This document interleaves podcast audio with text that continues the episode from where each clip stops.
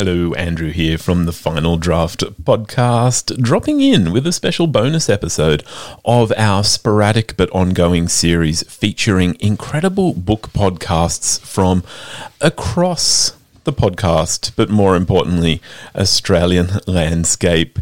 As we get started, I will just let everyone know that 2SER broadcasts from the lands of the Gadigal people of the Eora Nation. I am recording on the lands of the Darug and Gundungurra people, and I want to acknowledge the traditional owners of those lands, to pay my respects to their ongoing connection to their lands, and to acknowledge that these are unceded lands, and that a treaty has never been made. Now, as I said, this is our ongoing series featuring incredible other book podcasts. It's an opportunity for you to uh, find other places to get your book news, to get your book love. Hear other people ask interesting questions, hear other takes on the books that you love. In today's interview, I am going to be joined by Katherine Collette and Kate Mildenhall. They are the hosts of the First Time podcast. They are also incredible authors in their own right. You've met Katherine on the podcast before, but uh, Kate is joining us for the first time. Their podcast is called The First Time, and uh, I'm saying the first time a lot, but they talk to authors about their first time getting published, about what it means to kind of go through that process. It is a fascinating insight into the publishing world, and Katherine and Kate are just gorgeous people. So today, on the special bonus episode of the Final Draft podcast, meet Katherine Collette and Kate Mildenhall, hosts of the first time.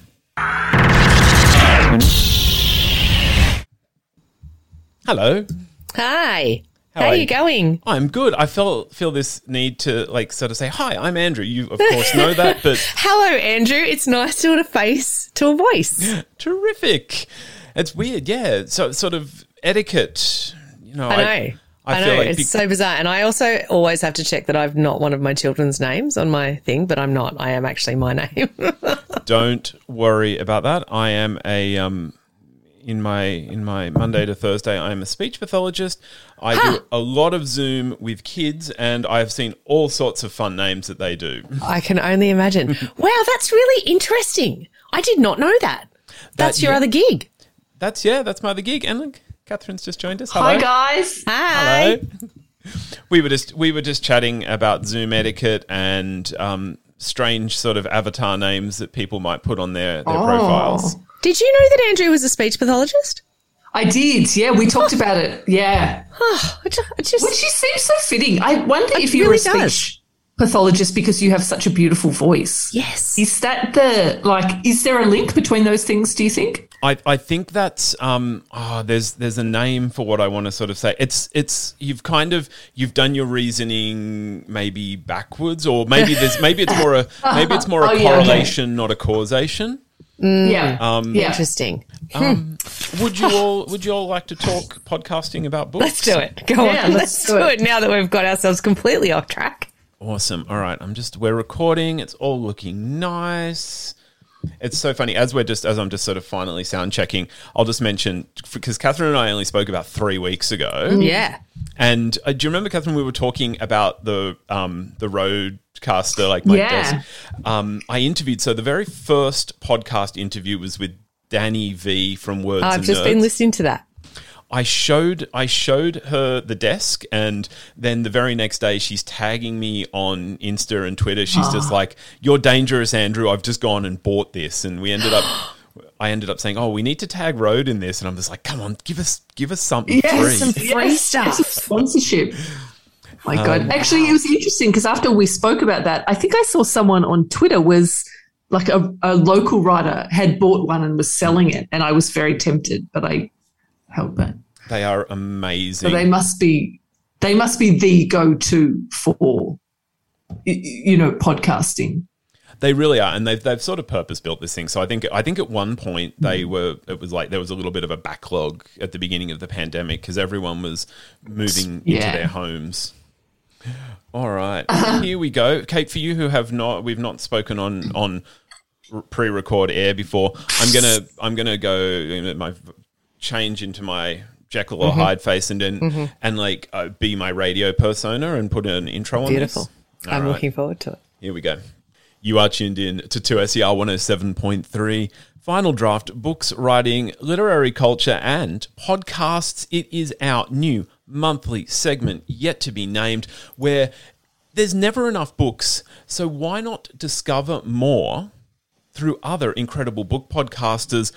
I love meeting people with the same sort of passion as myself, and it is just my absolute pleasure to be welcoming Kate Mildenhall and Katherine Collette. They are the co they are authors and co-hosts of The First Time. Kate, Katherine, so great to have you on Final Draft. It's exciting to be here. Thanks for having us, Andrew. Yeah, thank you for having us. And Katherine, of course, um, if you get like two more stamps on your card, there will be a free coffee as a as a frequent final drafter. I can see Kate's Ooh. face. You're going to have to share that coffee with her. Yeah, I know. And we don't drink the same coffee, actually. So that's going to be a problem. You Oh. can have me back anytime, Andrew. I'll pop two marshmallows in for you. Okay, thanks. Now, our unnamed segment is all about other incredible podcasts out there because we all know there's only so many books we can read and only so much we can cover. And it's nice to have other people to talk and listen to. The first time is just this incredible, unique spin on books and podcasts. But it's not my podcast, so I'm going to start. I need to ask you guys how do you describe your podcast to people? So the first time uh, gets its name from, uh, or the, the, the longer version of the first time is that it is a podcast about the first time you publish a book. And where it started was about four, five seasons ago now. I had uh, just gotten a book deal for my first book, The Helpline, to come out. I had a great author friend in Kate Mildenhall who had had a book come out a couple of years prior. That's Skylarking for Readers. Excellent book. You should read it. Um, so basically, my book was coming out. I had a gazillion questions and I wanted to ask Kate all of them. So that was sort of the starting premise episodes would have me asking Kate questions about author talks and how to plan a book launch, how it feels when a book comes out. And we also did interviews with other amazing Australian authors, asking them a lot of the same things. Surprise question time. I've actually given both Kate and Catherine uh, a little bit of an idea of what I want to talk about, but they do not know this question that I'm about to pop. I need to ask about the name. When I listen to it, I'm hearing like Roberta Flack in my head, but was there ever a moment in time when you thought people might not get it or might be coming to your podcast with something else in mind? I think they have come to our podcast for something else in mind. And I think at about the same time, we did a fair bit of research, didn't we, Katherine? Like we were like trying to make sure we got the domain name and we were checking out, you know, iTunes and the rest of it. We're like, yes, we're doing this. And then at the very same time, and I know it because it's got like a pink little cover because it always comes up when I'm Googling us. Um, another podcast called The First Time about what you can imagine actually people think about the first time came up. Um, and we did, you know, we thought about some of the first time music that we could, could have got, but it basically just cost too much. So we had to get a little jingle made for us anyway. Getting a jingle made? You guys are next level. So, what's the philosophy of the first time? What's your philosophy in bringing book conversations to readers? Well, you know, I think like what Katherine said, how we started was trying to be as candid as possible and trying to be really real about it. And I think when we were talking about this stuff like five years ago, there weren't heaps of people talking about um, whether you should send a box of cakes to your publisher on, on launch day or not. You know, all these kind of little questions about this little stuff in the industry that led on to bigger stuff.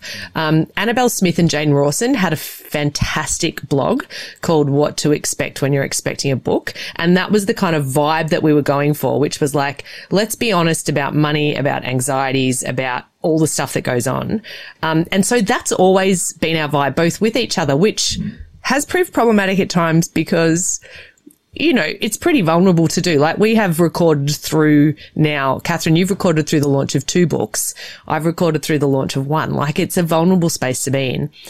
But I feel like we've done that with our interviews too, is to try and ask the authors that we've spoken to, both debut and, and much more experienced ones to get really real about what has been shit about the process and what have, what's been the highlights and what they've learned as well. And I think that's what the, our listeners who are mostly writers, would you say, Katherine? Or, I mean, that's the feel of the community we've got.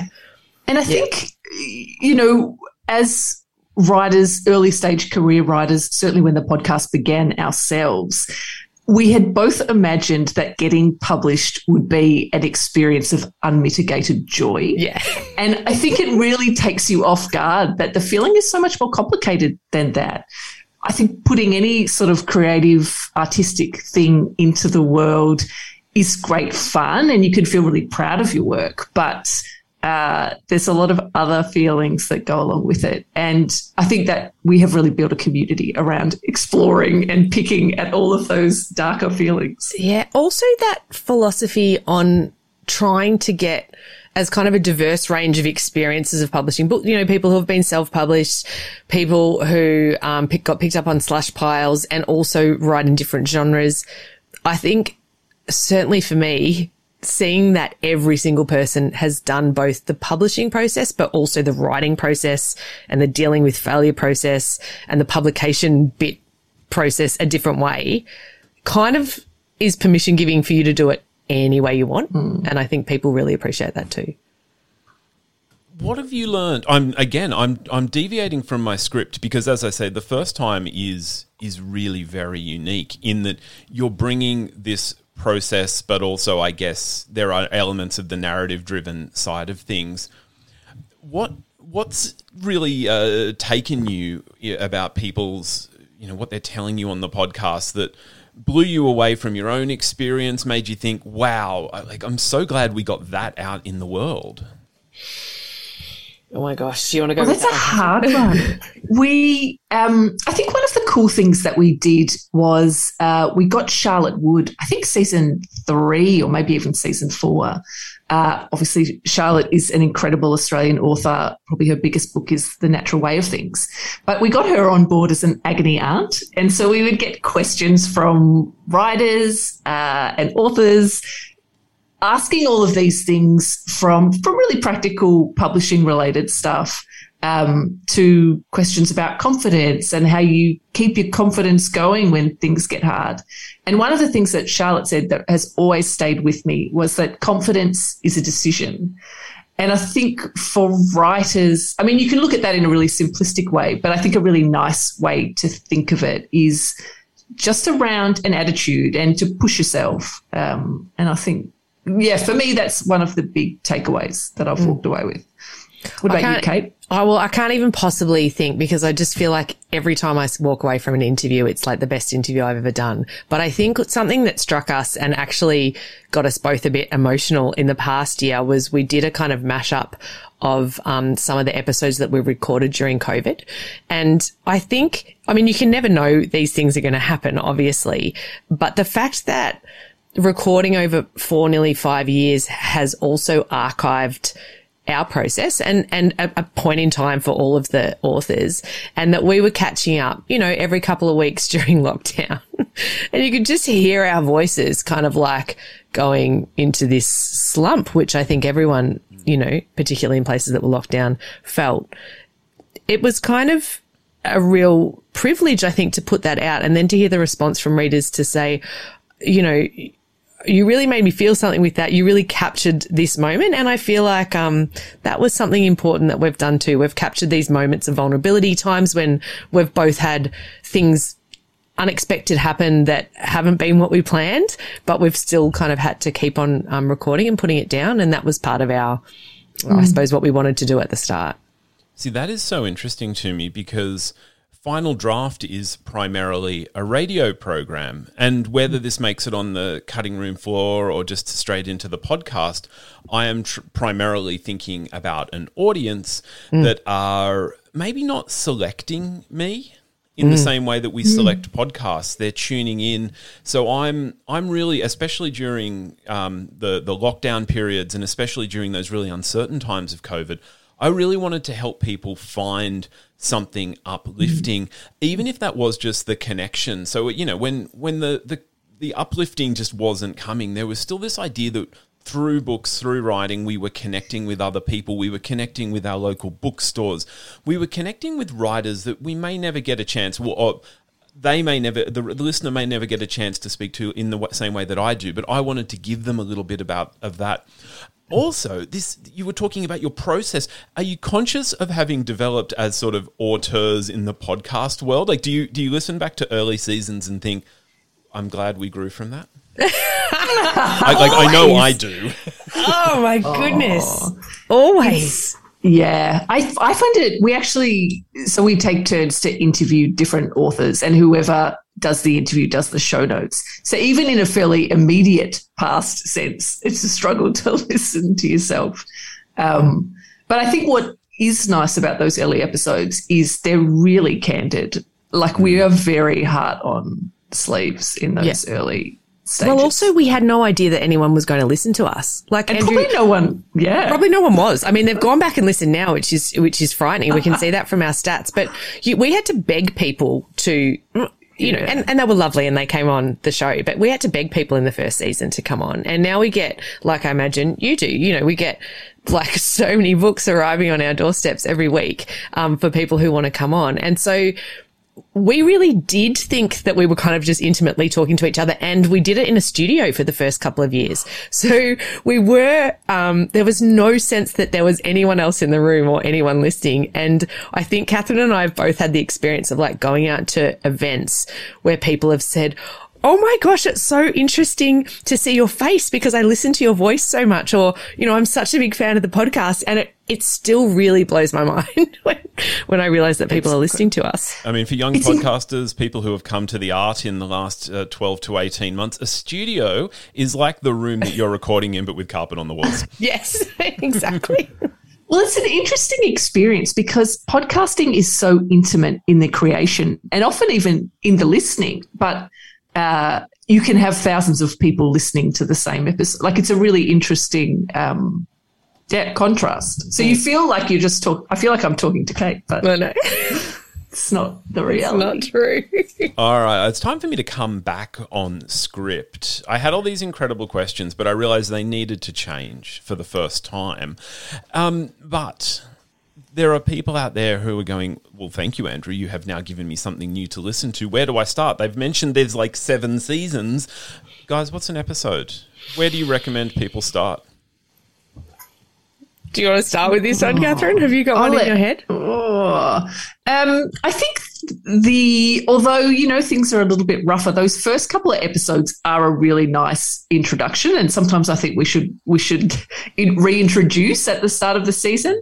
Um, we are just about to kick off something different for this latest season, so that'll probably start in March. But the episodes that we had last year, we had a number of different authors. Probably a couple of favorites for me were Pip Williams, obviously the author of the Dictionary of Lost Words. Uh, Garry Disher is a great episode. He's a, a pretty prolific crime writer. Uh, Kate, have you got some ones you'd like to highlight? Um, my favorite of last year and the one that I'm still kind of recovering from is that I got to interview the queen of OzLit, Helen Garner. And it was just, it was such a fabulous interview. And I was so terrified about it. Andrew and Katherine knows how terrified I was about it, but it was just incredible. And then we, you know, turned off the recording and yarned for another hour or so afterwards. So that was pretty amazing. The one that has got the most engagement though is a really recent one. Um, Katherine has, we've done a little mini series to help, um, around the launch of Katherine's new book, uh, The Competition. And we talked to one of my dear friends who's got nothing to do with lit, but is a kind of social media guru. And she kind of talked Katherine through what Katherine needed to do on her social media to get this baby off the ground. And we have never had so much engagement from our community and listeners. Like everyone just loved Shay, loved her analogy about how social media is like being at a dinner party and you have to bring a salad. Um, so if people want to just have their mind blown about how to use social media to your advantage and not be so scared of it, go back to that one, our um, social media episode with Shay Gardner. Okay, I'm noting noting that because that's probably something I need to do. There's so much stuff about podcasting. Have we weirdly turned my show into a little bit of the first time? I think we have. You know, Andrew, how can we help you? I love it. Look, nice, nice diversion. Nice try to time to ch- change tack, but this is the most important part of the show. I don't want to scandalize anyone. I like content warning, we are going to get into the really hard book questions. If you are not ready to confront the darkest corners of your reading, maybe tune out. Um, there's no swears. It's just it's just those really tough questions. You have each chosen a scandalous book question. Um, Katherine, you're first on on my notes, so I'm just going to ask you: Do you judge books by their covers? Absolutely. I think we all judge books by their covers, and I think uh, I think that would make an interesting podcast episode. Actually, the uh, the art of book design. Mm. Um, yeah, I, I, guess that's both my long and my short answer. Does it stop I, you? Does it stop you reading? Have you ever been like, I hate this cover, but I'm still going to give the book a go? I think I love a beautiful cover. Mm. Probably, if I had to characterize beautiful covers, I'd say they sit in a more literary space. I think there was a, a spate a few years ago, a lot of floral covers, mm. um, which were very beautiful things. Not all of my reading tends to such literary taste. So sometimes I have things with beautiful covers that are waiting to be read. Um, but I do, yeah, I do love a beautiful cover. Also, your first cover had texture had like biscuits with texture. Do you remember when that arrived and we were like just touching it and holding it up to did, our face? And I remember them talking to me about that. So my cover of my first book, The Helpline, has a biscuit on the top, and then the backdrop to the biscuit is meant to be a serviette. So it has that sort of raised mm. feel of a serviette. And I remember my publicist saying that that was a big deal. They looked, talked for a long time. About, Did you yeah, see that? Sorry, I'm jumping in, Andrew, but no. I have to say that very funny thing on Twitter recently. Um, and because there's been a spate of like, uh, women kind of laying on um, beds or up against walls with uh, with their hands in their heads or off the edge of beds, and someone had posted, "Is, this, this woman book, all right?" On book, on book, covers, or is it just yeah, on book covers? Oh, right. On book covers, and someone had posted, "You know, can someone check if this woman's okay?" Because I think also that's what happens. You get like a run on a look for a cover, mm. and suddenly yeah. then everything looks the same for a little bit. Is, is I'm absolutely looking at my my to read pile and thinking, are there two that I can? But a really good segue there, Kate, because do you all remember? I think it must be. It was really early on in me doing the show, which is now in its. I think I'm in my ninth year. Oh my gosh! Um, oh my god! You're a legend in this. Yeah, in only this space. It's, it's, only three years on the like that the the show's been a podcast, but yeah, nine years on air in Sydney radio, so this must be about seven or eight years ago. Do you remember gender flipping covers? That was like a thing for a while. It was more an American thing, but no. Was, so what, what so the, what did that look like? The whole deal. Um, I think they mainly focused on gender flipping. Uh, if you if, if this means any sense, and I'm doing a lot of scare quotes here, male covers. Um, yeah, right. So yeah, and it was it was mostly looking at I guess classic or or modern classic type of books, but it was taking um, the the stylized elements that you've just sort of talked about, the fonts and the color schemes, and turning them into I guess oh, pitched at a female saying. audience. Kind of like I mean, I even remember when I was a kid, when I was like a, bar, a kid bartender, they um they introduced the long slender beer bottles because the idea was it was going to appeal to a female audience yeah. and there's all these yeah. all these people oh, who so interesting be, they could be using their brains for other things but instead they're trying to you know figure out how to market things to this construct of gender that we've somehow made binary and we can't accept that it might have other permutations but look up gender flipping covers because it's mm. a, it's at mm. least a good hour or so of you know just some really awesome. fun graphic design love it all right, I think it's um it's your turn now, Kate. So, scandal. What do you say to someone on the train, at a party, in the park, when they say to you, "Oh, I'm not really a reader"? Well, Andrew, I mean, it's going to be controversial because I don't at all condone violence, but there may be violence involved, or I would at very least not say anything. I would I would turn and walk away because I mean, who even are these people out there in the world who are not readers? Um, I don't know any, and I think I think as a as a kind of follow on from this question, one of the most awkward things that happens to writers uh, at writers festivals, etc., is when you meet someone and you haven't read their book yet, and and so there's that thing of like, oh, I haven't read your book. You know, I'm a reader, but I haven't read your book. And I remember feeling super super stressed about that. Like the first year I was out on the writers festival circuit, and like thinking that you had to know you know, you had to be across basically Australian literature mm. in its entirety. Uh, and you just don't, and you just can't. And I actually think it's more awkward when you have to say to someone, Oh, yeah, don't worry about it. You don't have to have read my book. So I don't say it to anyone anymore. It feels, it feels it's kind so of like true. you've, you've dodged there and just been like, I'm sorry, I can't comment. The matter is still before the courts. Yeah. Yeah. Yeah. That's exactly it. And you're like, Oh, so awkward. I mean, like, I know your book and I know how well it's selling, but actually I haven't read it yet. so well, awkward. it's it's that weird moment too where you feel the need to divulge that. You don't need yes. to divulge that. It's- no, you don't need to divulge it. No one. They're not going to say, "Look, I'm so thinking. Quiz. How did you feel about chapter eight? And you know what I did there. Like no one's no one says that. So that's been something that is good. It's good mm. to uh, to learn that one. And I pass that advice on to and to in, debuts. And in our position, doing the book podcast thing, the opposite almost happens, where people will come up to you and say so you've obviously read everything that was ever printed. What did you think of? And then you, I have these moments sometimes with authors where I'll just be like, and you said this really amazing thing, and I'll quote one of their characters, and they'll just be like,